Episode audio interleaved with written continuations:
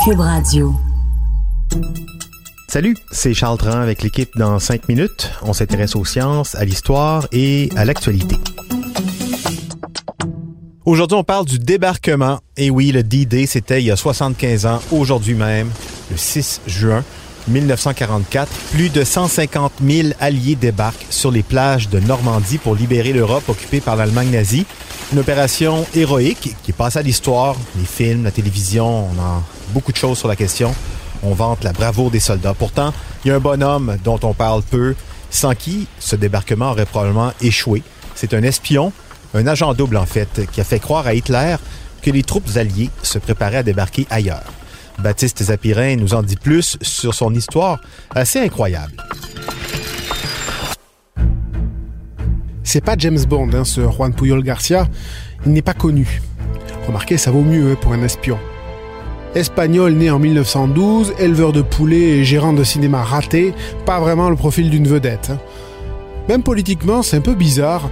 Pendant la guerre d'Espagne, il déserte l'armée républicaine à l'extrême gauche pour rejoindre les nationalistes de Franco à l'extrême droite, avant de se faire emprisonner parce que, ma foi, il n'avait rien contre la monarchie non plus. Remarquez, savoir valser d'un camp à l'autre, ça doit être un atout pour devenir un agent double. En tout cas, c'est ce qu'il devient. Pendant la Deuxième Guerre mondiale, il devient l'un des espions les plus efficaces d'Adolf Hitler.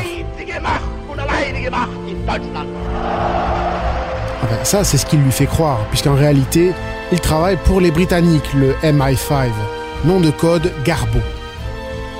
Il arrive à faire croire aux Allemands qu'il dispose d'un réseau de contacts à Londres. Et les nazis gobent tout quand il leur raconte que les Alliés ne vont pas débarquer en Normandie. Non, non, non. En fait, ils vont arriver par le Nord-Pas-de-Calais. Oui, oui, oui.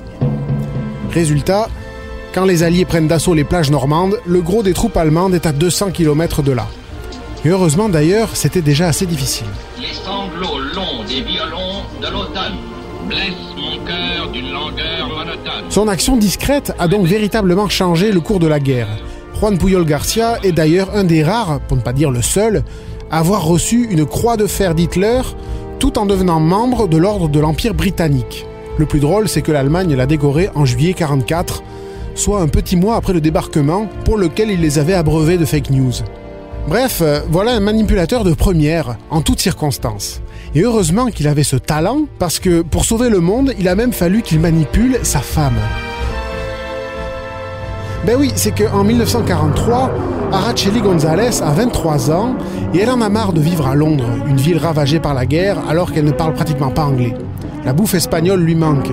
Et en plus, euh, elle s'occupe d'un nouveau-né pendant que son mari est toujours en train d'aller espionner ailleurs.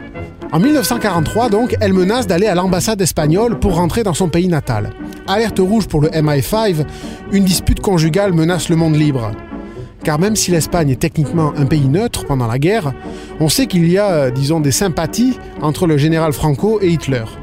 Bref, on a peur qu'Araceli González balance tout, ou que les autorités espagnoles remontent la piste de l'agent double à travers elle.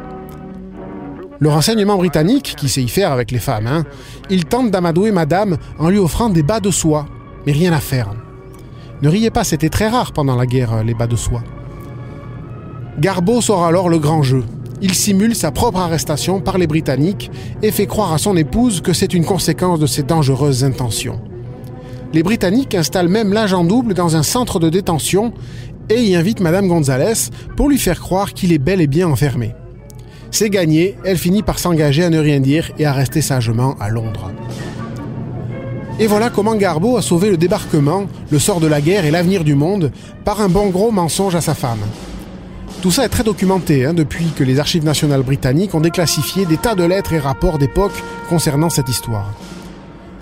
Alors c'est vrai que l'enjeu était de taille, hein, un agent double qui a la confiance des nazis, ça se protège, mais quand même, c'était un peu cruel pour Araceli González, qui a bien aidé Garbo dans son travail.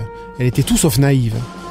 Durant ses premières années d'espionnage, Garbo travaillait en effet depuis le Portugal. Il fabriquait des informations montées de toutes pièces à partir de cartes qu'il avait sous la main. Ben, c'est son épouse qui se chargeait elle-même de remettre ses messages aux Allemands. Et elle était si bonne actrice qu'elle était parvenue à leur faire croire que son mari opérait à Londres, derrière les lignes ennemies, alors qu'il était tranquillement installé à Lisbonne. C'est même elle qui avait convaincu les services d'abord américains puis britanniques que son mari était l'homme de la situation, alors que Garbo au début, il impressionnait personne. Comme quoi, il s'était bien trouvé, ce couple de manipulateurs. Oui, et sans surprise, ça s'est pas très bien terminé pour ce couple qui a fini par divorcer.